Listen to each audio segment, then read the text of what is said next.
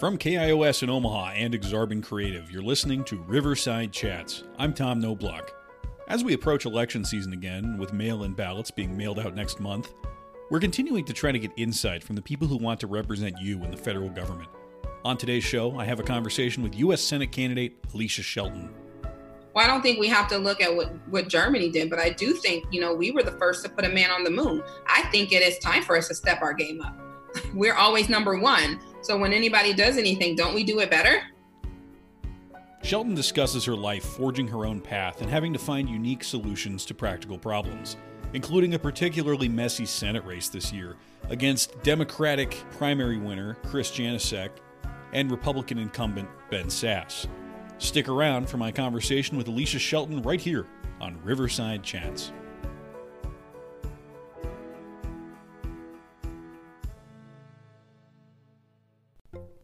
And welcome to Riverside Chats. I'm Tom Noblock, and today I have a conversation with U.S. Senate candidate Alicia Shelton. Shelton is endorsed by the Nebraska Democratic Party following a controversial series of events with primary winner Chris Janicek.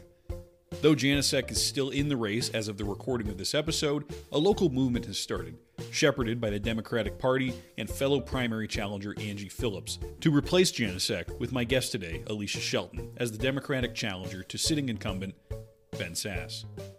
I talked with Shelton about her upbringing and her relationship with our political system, including her vision for America and how she's navigating the messy Senate race she finds herself in.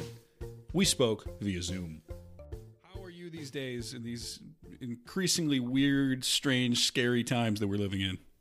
Right? Like, I don't know if we call this our new normal, um, but I'm very concerned. I have been checking on everybody that I know, when I call voters, I'm asking them how they're doing. I'm trying to be prepared with resources, like no being aware of pantries, for instance, and obviously in running for an office you follow what's going on federally well for the office that you're running for. And so federally i'm also looking at that. And i this week has been difficult in hearing all of the families who are impacted in nebraska for not having the additional $600 payment because it's hitting them this week. Uh, and so that has been a large amount of listening, active listening, and sharing resources to mental health therapy when that's what they want. And so that's been interesting. I'm sh- I'm not sure if another candidate, you know, has done that, but and with my mental health role, I just cannot. It's not in me to neglect a neighbor anyway, and so this week hearing all of that it's it's a lot it's a lot to take on well and you've just i mean you've gone through it's been kind of an interesting primary and then the, the current you know the general election has been incredibly strange it's not the normal way that things go uh, mm-hmm. and then mm-hmm. I mean, whether we're talking about the Janicek situation or whether we're talking about the fact that everything has to be online, it's got to just be so much weird, unexpected stress, right? You know, I am the person that's always busy and always kind of go with the flow. And so being a fourth of a sibling of, you know, eight, I have eight siblings. My mom, well, seven siblings. My mother has eight children, and I am the fourth of eight. And so I don't know what normal is. so this is really it's interesting because I'm I was basically thinking, of course, when I run for an office, a pandemic happens, right? Not to say that I'm the reason for the pandemic, but I feel that in my life I have had to do things in the non traditional method, that it just seems to always flow that way. And so I'm glad that I intend to stay flexible. I don't know if that was an intention in the beginning. Now it's a gift. I'm very glad that I have. And I learned a great deal of running for an office. This was my first time running. And so I was just very excited to be a sponge and absorb and talk to as many people as I could and listen to as many Nebraskans as I can and all of that. And so to me, it was magical. It was a magical moment. Well, let's let's go back to the very beginning then. So, I mean, are, are you from Nebraska originally? So I'm originally from Staten Island, New York. Okay. Uh, my parents divorced, and my mother moved here because her mother is here, and hmm. she has had eight children. And so uh, we came out here. My little brother was two weeks old when we actually made the move to Nebraska. And so obviously my mother needed the help. I was 12 years old and then I went to Omaha Burke High School. I did middle school here and then I attended Xavier University in Louisiana and came back. And so Omaha is home. What was it like growing up here with all your siblings and all the, oh, I'm sure some family drama, right? What was that like?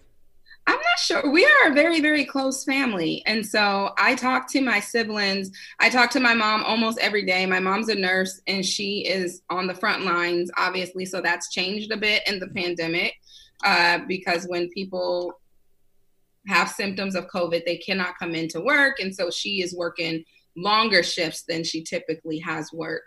But I talk to my siblings, most of them daily, if not weekly. And so it was a large amount of fun. We didn't have much. We we grew up in poverty. We lived in what they called the projects off of um, 30th and Parker. We lived in Pleasant View East. However, we did not, you know, other we had food at times. It was a stretch but we had each other. And so my mom basically taught us that, you know, we stick together.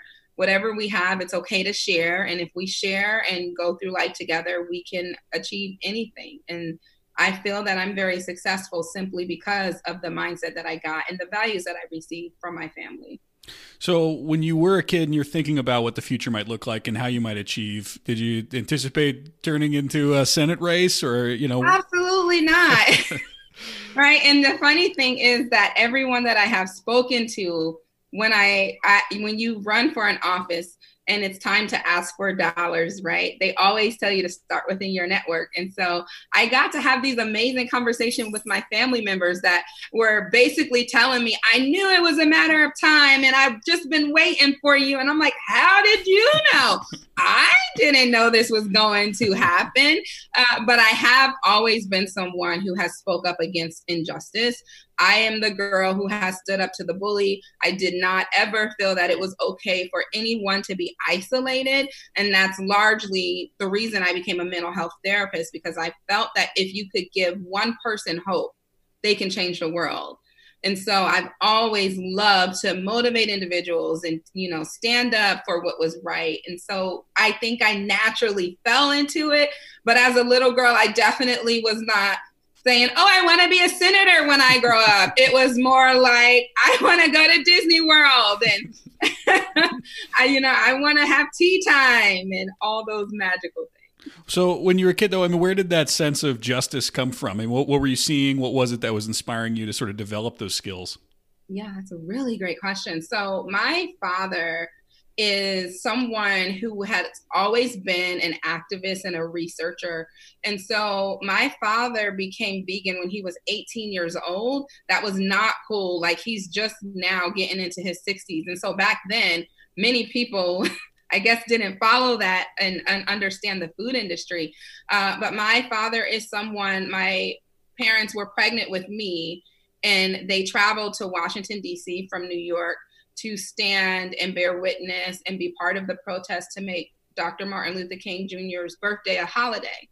And my dad just has always fed me information. I remember even being in kindergarten and having a discussion with a friend of mine that, you know, black who said black people cannot be ice skaters because I was acting like I was a figure skater on the playground. And they said, Well, what are you doing? Like, black people can't do that. And I said, Wait a minute, do you not know who Debbie Thomas is? I watch it with my daddy every Saturday. It comes on this channel, right? Like, I loved figure skating. And when I told my dad about that situation, he said, Good job, baby girl. That's what you do. You stand up, you never let anyone you know, belittle anybody. And so my dad always talked to me like I was an adult and always fed knowledge into me. And he is definitely that the person I think I kind of have absorbed in this moment. I have never seen him stand for any injustice.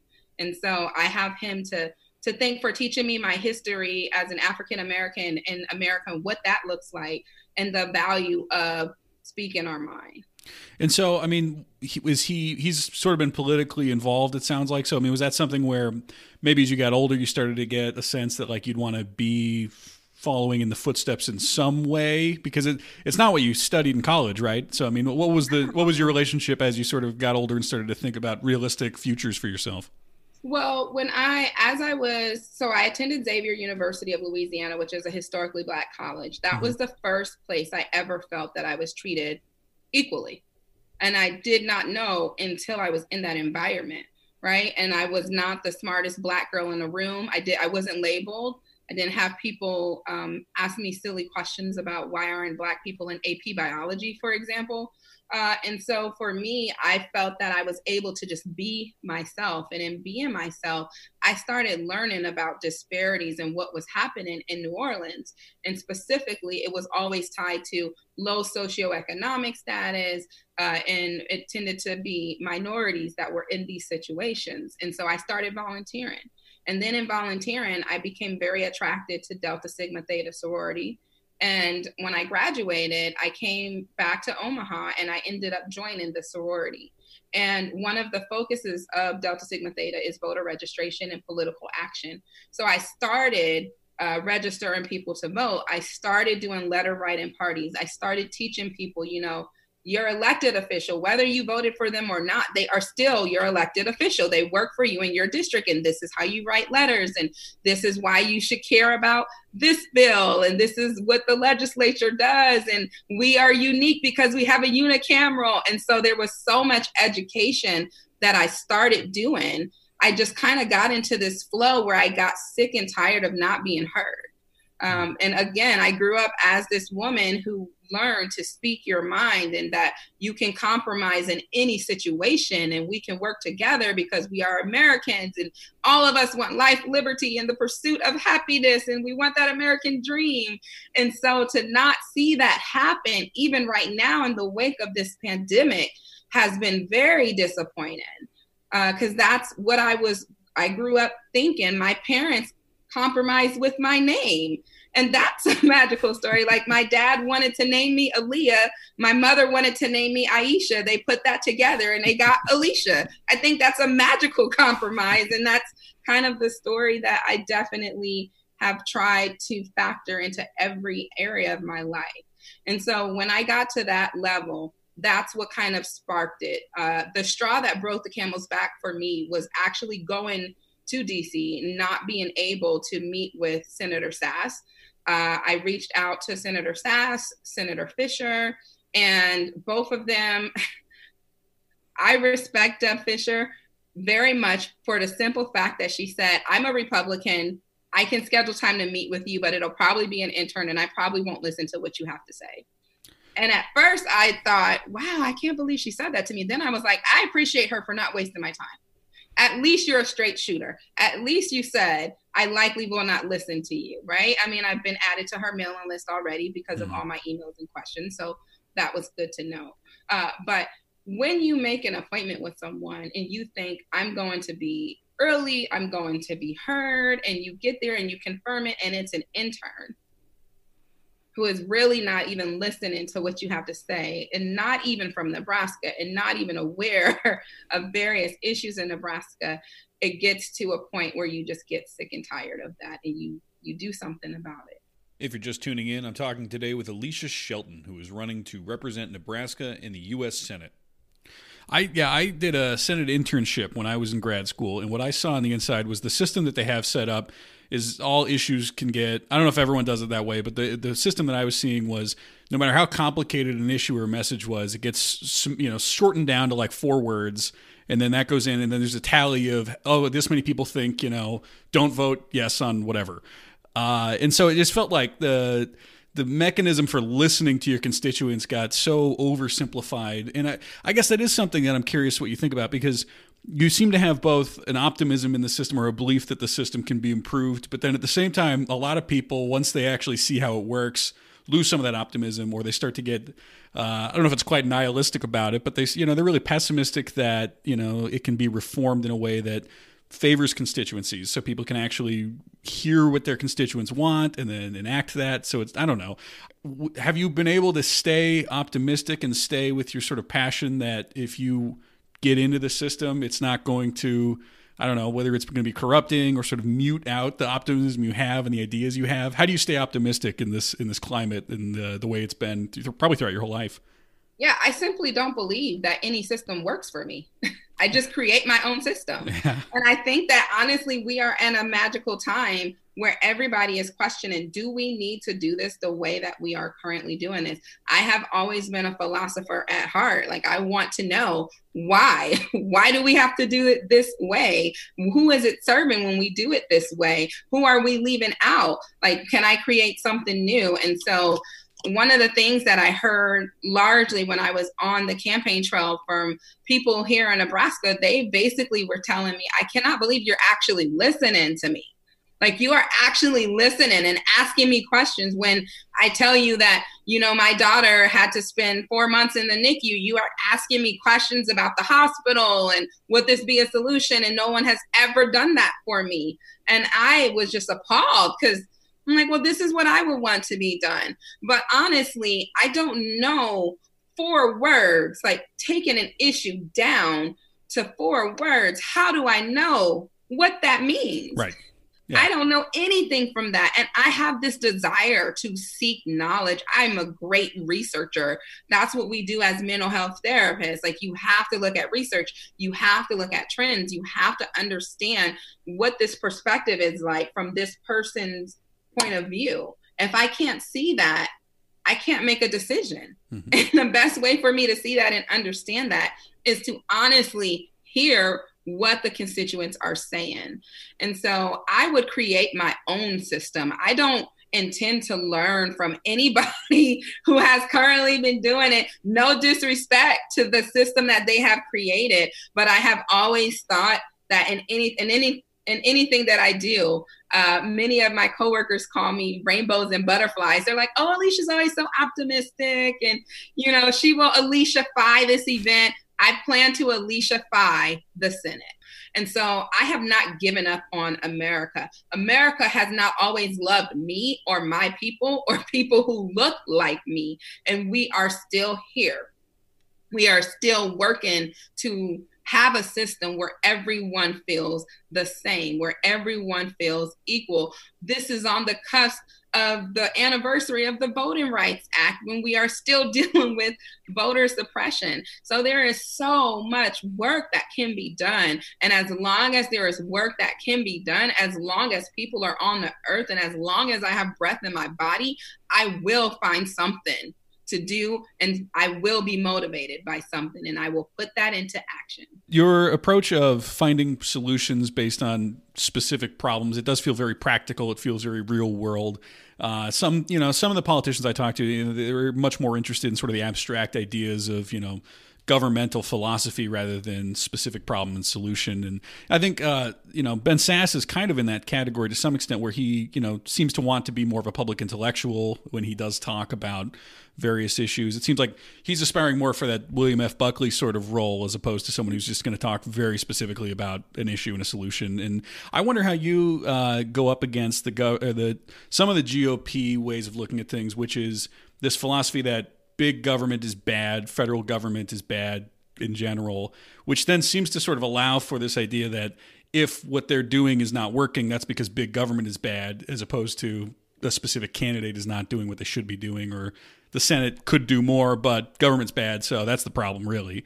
Uh, and it, I guess what I'm asking is the terms of that when you're up against it seem difficult to navigate because it's both like they have solutions on one side but also a lack of belief in government is kind of difficult to argue against when you know you're in a Senate race. So I mean, how, I guess how do you see what do you see the role of government being? Well, um, number one, I see government as policies and procedures, right? And I just see it in a hub that our country is built on this foundation of laws and policies and procedures. However, there are some like gaps in these laws and policies and procedures, and it's like got some cracks in it because it does not work for everyone. It doesn't keep everyone standing. Our foundation is breaking and crumbling, and this pandemic has exposed it, exposed all of the weaknesses that we have had in this foundation for years and years and years. And so I look at it in the aspect of this when I get down to policies and procedures, I have to look at the facts tied behind those policies and procedures. And so if Senator Sasse truly cared about Nebraskans and making a difference with his historian background, I would have expected some bills in this moment or some support, even voting for um, unemployment benefits. He was totally 100% against the additional $600. And so when it comes down to uh, the policy, how many Nebraskans is this policy helping? If it is not helping us, again, this is philosophy. like, if it's not helping us, if it is not working, then what are we doing? And if you look at his voting record, he is so great at showboating and calling something out and saying this isn't right. But then he votes right along with it. like, where is your moral compass? I am tired of people taking the humanity out of politicians. You are also a human. You have children, you have a wife, you have a family. I have a family. We all come from someone. In order for this government to work for all people, all people have to be involved in making these laws. And if they cannot come to the table, at least all people have to be in mind. You have to be aware of what are the issues with the constituents in your state. And I do not feel that he has an awareness. So let's continue then the story. So when was the moment when you started to even consider uh, politics, or was it was this run the first time that you considered running for something? Absolutely. Yes. So I have been in leadership positions. I have sat on boards. And so I am one of those people in the very beginning where I was not ever i never put my name in the hat. People i'd, I'd always get a nudge of individuals saying you would be great or it's time for you even in my career it's time for you to be a director. It's time for you to be a manager. I don't want to be no no no. Like i like my schedule. I'm comfortable right here. No it's time for you to take this on.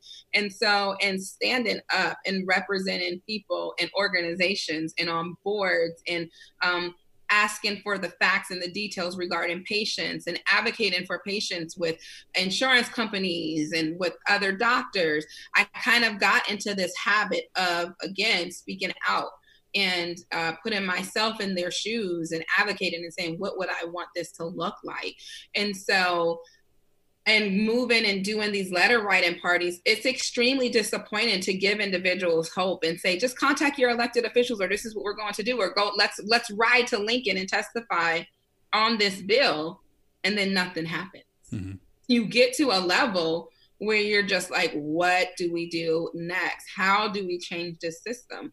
And so the best way for me to change the system is to be the change in the system that I want to see. And that's what I did in this run. Specifically, uh, I was working in Winnebago, Nebraska. There's just so many factors that influenced me. And I was counseling in, the, in Winnebago on the reservation and still doing some work um, here, like on the weekends for youth that needed it, because sometimes people have struggled finding a person to counsel adolescents and children. And I saw the pattern that I had across the state was children were becoming increasingly afraid of these mass shootings uh, to the point where they didn't want to go to soccer meets, um, River City Roundup, um, all these things that we did as children that I never even considered that maybe my safety would be compromised. And so, as a youth, we lived in, um, I stated earlier, the projects off of 30th and Parker. I remember vividly my first experience with gunshots. I remember my brother telling me, "Hey, those aren't fireworks. You like get down. This is gunshots. Get under the table."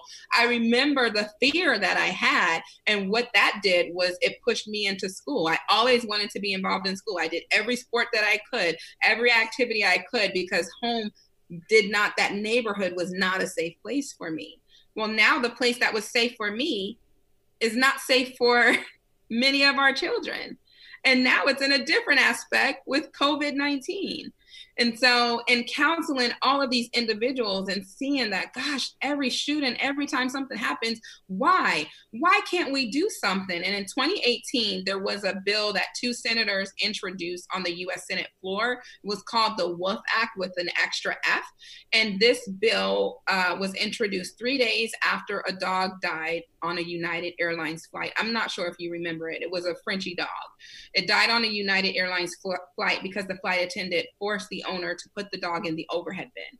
So this was a bill for FAA regulations because they said it was important that no other animals died on an, on an aircraft. And in that moment, my mind just was blown. I was blown away because what about our children?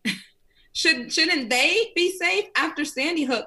My heart broke. I definitely thought our country was going to take a turn and get something done. And I'm not I'm not satisfied and I am seeing people hurt. And I am a gun owner as well. And so I want my rights. I own two guns for my own personal safety, for my own reasons. I don't want someone to take my guns, but I also would like to know that we have measures in place to protect our children and women that are in domestic violence situations or men that are in domestic violence situations. I would love to know that we can make sure that people are safe. I'm talking with Alicia Shelton, challenger to sitting Senator Ben Sasse. Stick around after the break for more of our conversation right here on Riverside Chats. Wherever or however you're listening to this podcast right now, you should take a moment and check out Stitcher. For those who don't know, Stitcher is a free podcast app for iPhone and Android and home to over 260,000 podcasts. Stitcher also has smart recommendations, playlists, a car mode, even a sleep timer. While the Stitcher app is free to use, they also offer a premium subscription called Stitcher Premium that has exclusive bonus episodes from top shows, exclusive shows from top hosts, and ad-free listening all for only $4.99 a month or $34.99 a year. Like pop culture, you can listen to exclusive bonus episodes from Getting Curious with Jonathan Van Ness or LeVar Burton Reads, plus get early access to episodes of The Dream, plus many more on Stitcher Premium.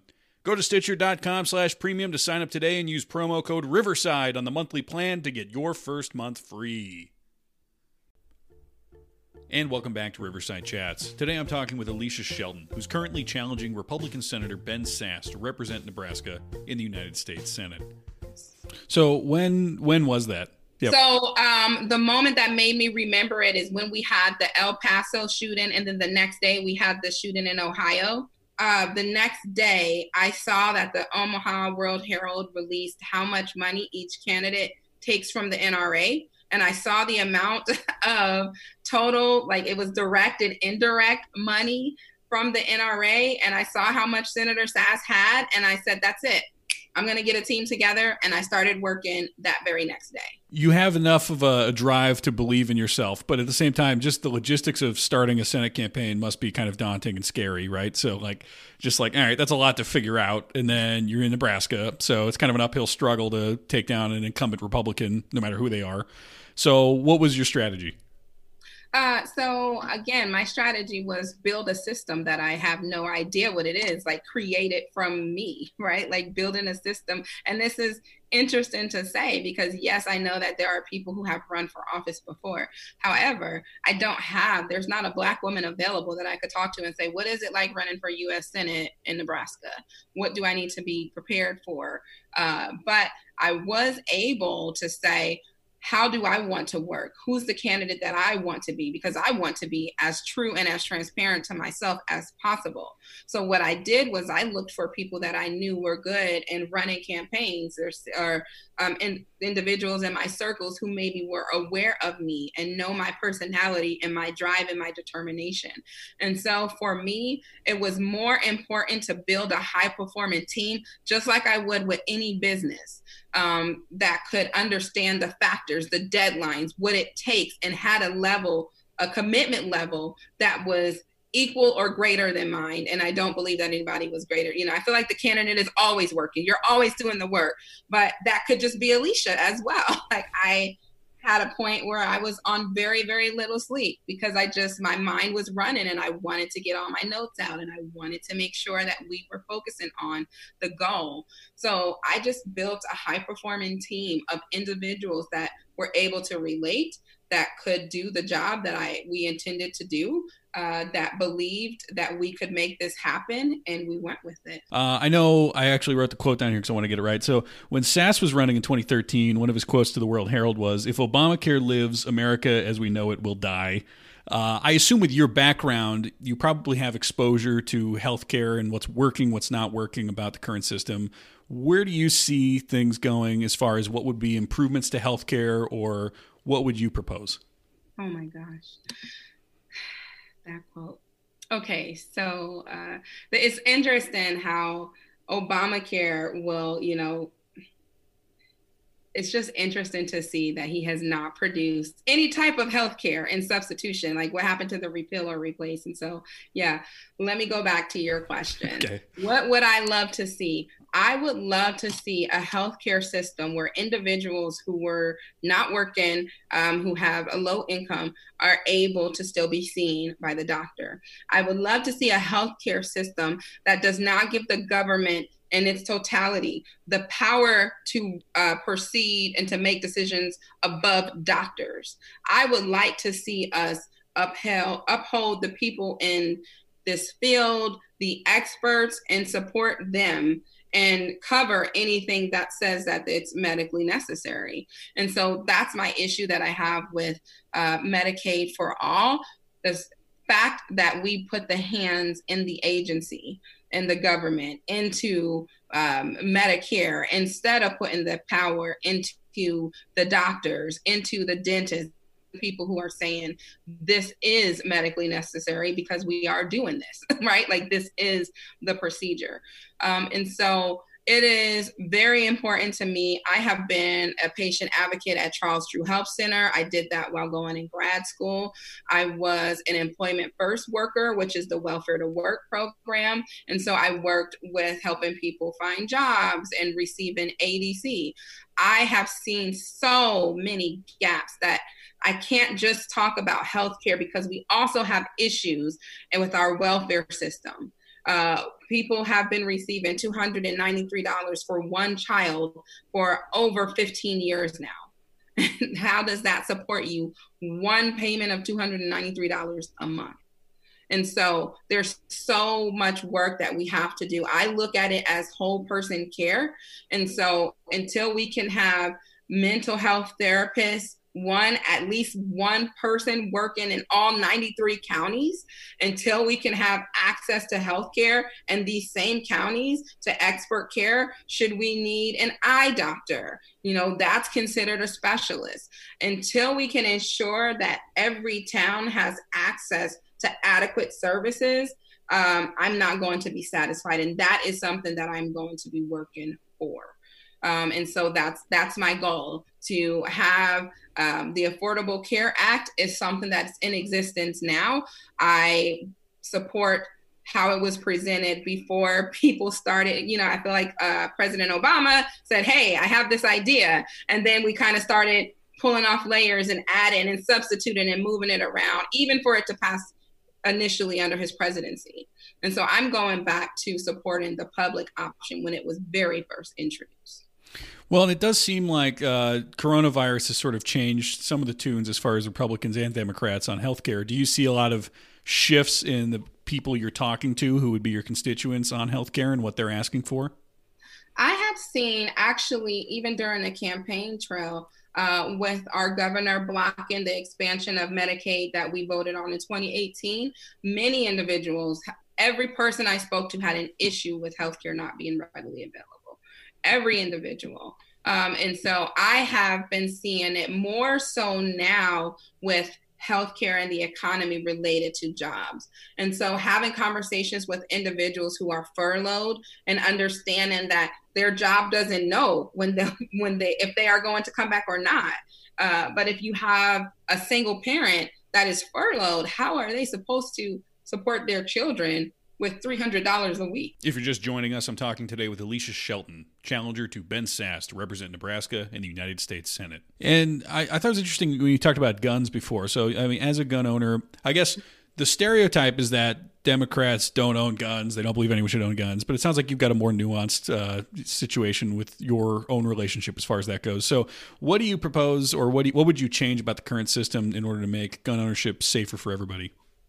So I think that we need to look at what Germany did with smart guns, number one, because if you look at the research, there is much research that says that adolescents get their guns from people they know. And so, if you look at the school shootings, if you look at the mass shootings, if you look at the age, it's very easy for individuals, especially if they know they've maybe been practicing how to utilize this gun, then they can go to their grandparents' house and get a gun. Here in Von Maur, the individual, I mean, sorry, here in Omaha, the individual who shot in Von Maur, Robbie, that was his father's gun. A few years later, we had an individual who bought a gun to Millard North, I believe it was, and that was his father's gun. His father was a police officer. And so, if we can put some type of mechanism in place, I don't think that there is a gun owner that takes a gun and says, I don't know the power of this thing. I think all of us want to make our gun safe, right? I have a gun safe. Nobody in my house knows where it's at. Um, I have a, a pin for it, you know, that I put in like a four digit pin. Uh, but I and I keep everything separate. I keep the gun locked in there and I keep my bullets in another place. However, if somebody broke into my house and took that information or took that gun and found the bullets, or even if they just took the gun case without the bullets, I would be so nervous and so scared that, oh my God, what if they kill someone with this, right? I want to do everything I can to protect them. And so if we had a smart gun where we had to have our fingerprint, in order to pull the trigger trigger i need my fingerprint or my face to unlock my phone. I would love to do something like that to pull the trigger on a gun. And so i think that we have to start looking at doing updates with the technology that we are doing. We are updating cars faster than we are updating guns. Um, that's the very first thing that i would say is necessary. The other thing is when I got my gun permit in Nebraska, um, the only I asked them what they check for because you know I'm, I'm, a curious person, like like I said, philosopher, and they said the only thing that we put your name in a system to see is if anybody has a protection order out against you. And I said, well, that's it. And they yeah, like if someone has a protection order out against you, I mean, you can't be a felon, but you know you've never been arrested, but that's not an issue for you, but we just look to make sure no one has a protection order out against you. And I thought that was absolutely ridiculous. Like, I had somebody when I was a provisional therapist who had four suicide attempts, went and purchased a gun, got a gun permit. Um, and I called the sheriff's department and said, Why did you do this thing? did you not know? She is highly, highly suicidal and homicidal and they said oh well uh, we just you know she didn't have anything. We don't we don't have a system that does that that detects that. And i could not believe that that doesn't exist. And so we have a list of individuals that go into treatment. Uh, when they are suicidal uh, when they are homicidal they have to have care. I don't think anybody who is unstable should be able to have access to a gun. Now the studies do show that someone who um, is maybe like unstable, living on the street, like homeless, right? They don't have money to purchase a gun. However, we have millions of Americans who might lose their job, um, might have a death of a loved one, and all of a sudden they start thinking about using their own weapon on themselves. We need measures in place for that. And so I would support uh, legislation to help individuals uh, who need who are not stable like if their family is saying that they are seeing the signs that would be wonderful to give them care and to do a temporary removal or a hold on you know selling that person bullets. And so i think that's the aspect that we need to look at this with with an inclusion of putting more mental health therapists into the school system because if we can flag this from the beginning if we see that there there are many many signs just like there's many signs typically of someone who wants to take their own life there are many many signs with troubled individuals who might be planning uh, to do homicidal actions. And so we can see that very clearly if we can put the mental health therapist into the school, into these scenarios, and give uh, our children the best opportunity of survival, the best opportunity to just be here. Now, I mean, when you have a complicated plan like that, that you've clearly thought about, there's a lot of details. One of the things I assume when you're running a Senate campaign you have to deal with is in opposition when they're when somebody's running against you and they hear a plan that has any kind of gun control or inc- increased measures for gun safety, it gets oversimplified and turned into like, uh, you know, Alicia Shelton hates guns or something like that, right? So, I mean, how do you navigate just what you, I'm sure you know the political language is going to have to be when a lot of the nuance gets taken out of actual debate. There's not really a lot of public forums for conversations between you and who you're running against. So, I mean, just what's, I guess, I don't know if it's like a marketing plan or like, how do you go about trying to make sure your message is actually heard? Um, and so I really like to kind of gauge the room and, and understand who the questions that might come and just kind of prepare for that. And so that's just like kind of a debate strategy, right? You definitely want to understand both sides to the coin. Um, the issue that it's always I shouldn't say the issue, but what always arises is individuals saying exactly that. Alicia Shelton hates guns. And I'm like, how can I possibly hate guns if I have 2 mm-hmm and I've had them for years. And usually they say, Oh, you do? Like, really? Yeah, I do. I love to go to the gun range. When I was provisional, that was a provisional therapist learning. That was a great stress reliever for me. But as a single woman at the time, it was so important for me to be safe, especially I interned at the jail. And so I understood the criminal mindset. I also understood how many people are walking around in psychosis in a day that many if you're not working with it, you would be, I think, shocked to know how many people are trying to manage a level of delusions and hallucinations. And so for me, uh, the conversation always turns when I disclose that I actually have two weapons. Uh, and I don't, and to me, that's like, well, how strong was your argument if the only thing you could say is that I hate guns?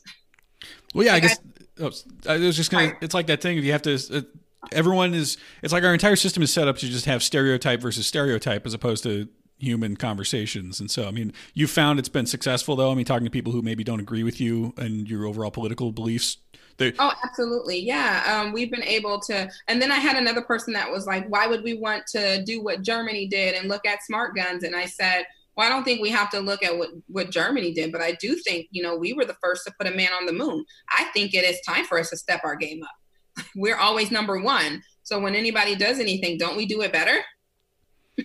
and so then they typically do the same thing.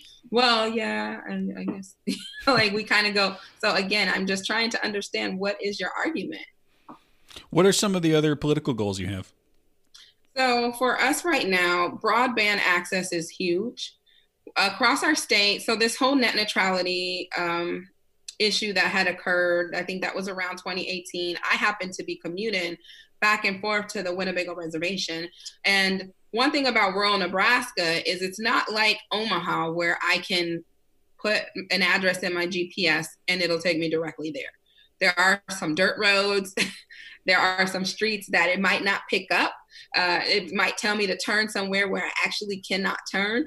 And it's like the smaller the town is, the more I experience this. And so already it may have been an issue in me um, navigating through uh, our with our rural neighbors in this area that's I'm it's not known to me, but also driving commuting the commute from Omaha to Winnebago is three hours round trip. So I'm spending three hours on a road with uh, very little Wi-Fi connection. Uh, if something happens to my car, or if I, you know, have some flat tire I can handle, but if it's some mechanical issue that I don't know, how am I going to call individuals? So I got to a point where I really started doing some heavy, heavy research on this. Now, what's interesting in the pandemic is that uh, for telehealth, like for instance, with mental health and telehealth, many physicians are utilizing telehealth um, for the for their patient visits we are not able to sustain an appointment with the broadband access that we have with wi-fi in our with our rural neighbors. And so we are seeing that zoom is more effective than the platform for our electronic health records, which I only can think is complex because maybe it has to be, you know, you can't, it has to be encrypted. There's our electronic health record holds many applications of patients. And uh, if you work at a clinic that is also integrative, you might have a mental health doctor, an eye doctor, you know, a GI doctor. You might have many people utilizing the same system. And so, in the wake of this pandemic, we have individuals who have not even been able to successfully complete a session, a mental health session, and an appointment. So, that is definitely one of the things that we are focused on. We're also focused on building up uh, every community, whether it's urban or rural. And so we have so many individuals, small businesses that are not able to thrive in the wake, especially of this pandemic. Uh, everybody wants their children to be able to, to grow up, go to college, yes, but come back or stay home or be here. Like we want you to take over this business. We want you to be able to thrive. How do we do that when we are not even making it easy for our kids to go to school? There are no programs. Uh, we should be partnering with every clinic, with every specialty that we need to have in 93 counties. We should be looking to say, hey, let's create a program where you know if you do your education at UNO and you or UNL or wherever it needs to be uh, you can come and uh, work here or we will you know do a loan repayment program our governor our government has programs like these we do this with HRSA why not make our rural neighbors HRSA sites? We can simply do that. And then we can get all these medical professions and mental health professions that we need to have in our rural environment. So there are really some clear steps that we can do to make sure that we have access. The same access I have in Omaha is in all 93 counties. Uh, so that's something that we are also focusing on. So the biggest issue is, of course, healthcare in the economy as well. I'm also for increasing minimum wage. I think that the clearest oh my gosh, the best depiction is looking at what has happened now that we're not receiving $600 uh, weekly for those that are on unemployment.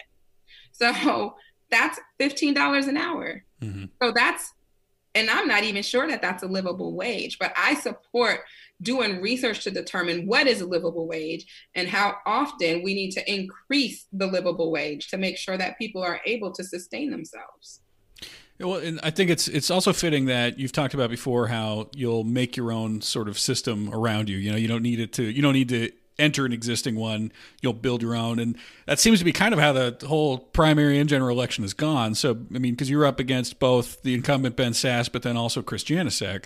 So, I mean, I don't know if you have any comment on the current state of that or your thoughts on how you've had to sort of forge your own way even past the primary. You know, I think that the comment that I have on that and the feedback is simply that this is unknown and unexpected to all of us. And so I very much I felt that we ran a very great, a very strong campaign. I ended up with 33,000 votes. I started our we were doing the work beforehand, but we announced on Thanksgiving. So with the time frame of us actively campaigning, that being cut short with COVID, I thought 33,000 votes was simply amazing. So I had started doing research and saying, oh, okay, what could we have done differently? I took the time to meet with the elected officials that I maybe didn't have the time to meet with on the campaign. I got so much feedback. And then social media blew up with the whole Chris Janicek issue. And so, what was interesting is that on the campaign trail, I thought that we did have some similar uh, policies and some similar thoughts. And so I thought it would be easy enough for us to have a conversation. What has been frustrating is receiving feedback from his campaign manager, from his campaign that's completely different from what he's saying publicly to the media. And so we are being told we're going to get out of the race, we're looking for a date, and then we read in the paper or somebody tags us in something that says we'll be on the ballot in November. like that doesn't that's what's going on here? Like, I don't play dirty politics, right? Mm-hmm. I'm a straight shooter. Let me know what you are going to do, and then I can judge, or, or I can at least use that information to do what I need to do and make a plan and formulate a plan off of that data. And so we um, it was amazing. The very when this hit the fan on social media, the second call that I got was from Angie Philips, who said, "Let's have a conversation. If you want to do this, I will back you. I think you are the right person. I think you are what we need right now." And statistically, you and I combined got more votes than uh, Chris Janicek. And I said, "Absolutely." And I wanted to have the conversation with Chris, but I've not been able to or permitted to. Um, have a, a, a sit down meeting or, or a phone call with him as of yet. And so, what I will say is in this time period that there's so much misinformation that I'm going to stick to what's right and what I know. And what I know for sure is that Nebraskans deserve a candidate that they can believe in. They deserve to have hope in the midst of a pandemic. We deserve to have someone with a moral compass. And so I will continue to campaign. I will be in this campaign, in this race up until September 1st. I will even be prepared and be in Lincoln on September 1st should he decide to step down so that we can go ahead and add our name to the ballot. However, should Chris Janicek remain the nominee, then we will run in 2024. And so we are making a plan. We have already registered with the FEC to run for 2024. We are committed to this race and we will take four years to campaign to learn what uh, issues are in each specific county and visit these counties several times. I think that the Nebraska Democratic Party was really smart to have a code of conduct. Um, I think that when you sign an agreement with someone, you expect them to follow that. And I look at it like a job description. You know, if he if this if you were working anywhere in Omaha, you would have been terminated by now. Uh, it's not it's illegal it's not behavior it's unbecoming behavior to a nominee yes but this is something that you can be prosecuted for. And I'm talking about not just the sexual harassment, but the statement of inappropriate touching that came from the Nebraska Young Democrats. Uh, this seems to be a pattern of behavior. The article and the statement that came from Peggy Jones of racism, we are seeing patterns of behavior. Uh, and at this time where people are struggling to even just get dressed every day and to be safe in the pandemic. That's the last thing we need. Uh, someone who doesn't appear to care about their neighbors. Well, I appreciate you taking the time out of your schedule to come talk about your story, your campaign, and then your thoughts on just the, everything that's going on, which just seems to be stranger day after day. So, thank you again for doing the show. I really appreciate it. Yeah. Thank you for having me on. I appreciate it as well. And I hope that you remain safe in this moment, that you and your family are okay. And I'm wishing you best of luck in surviving this pandemic and may you not be affected.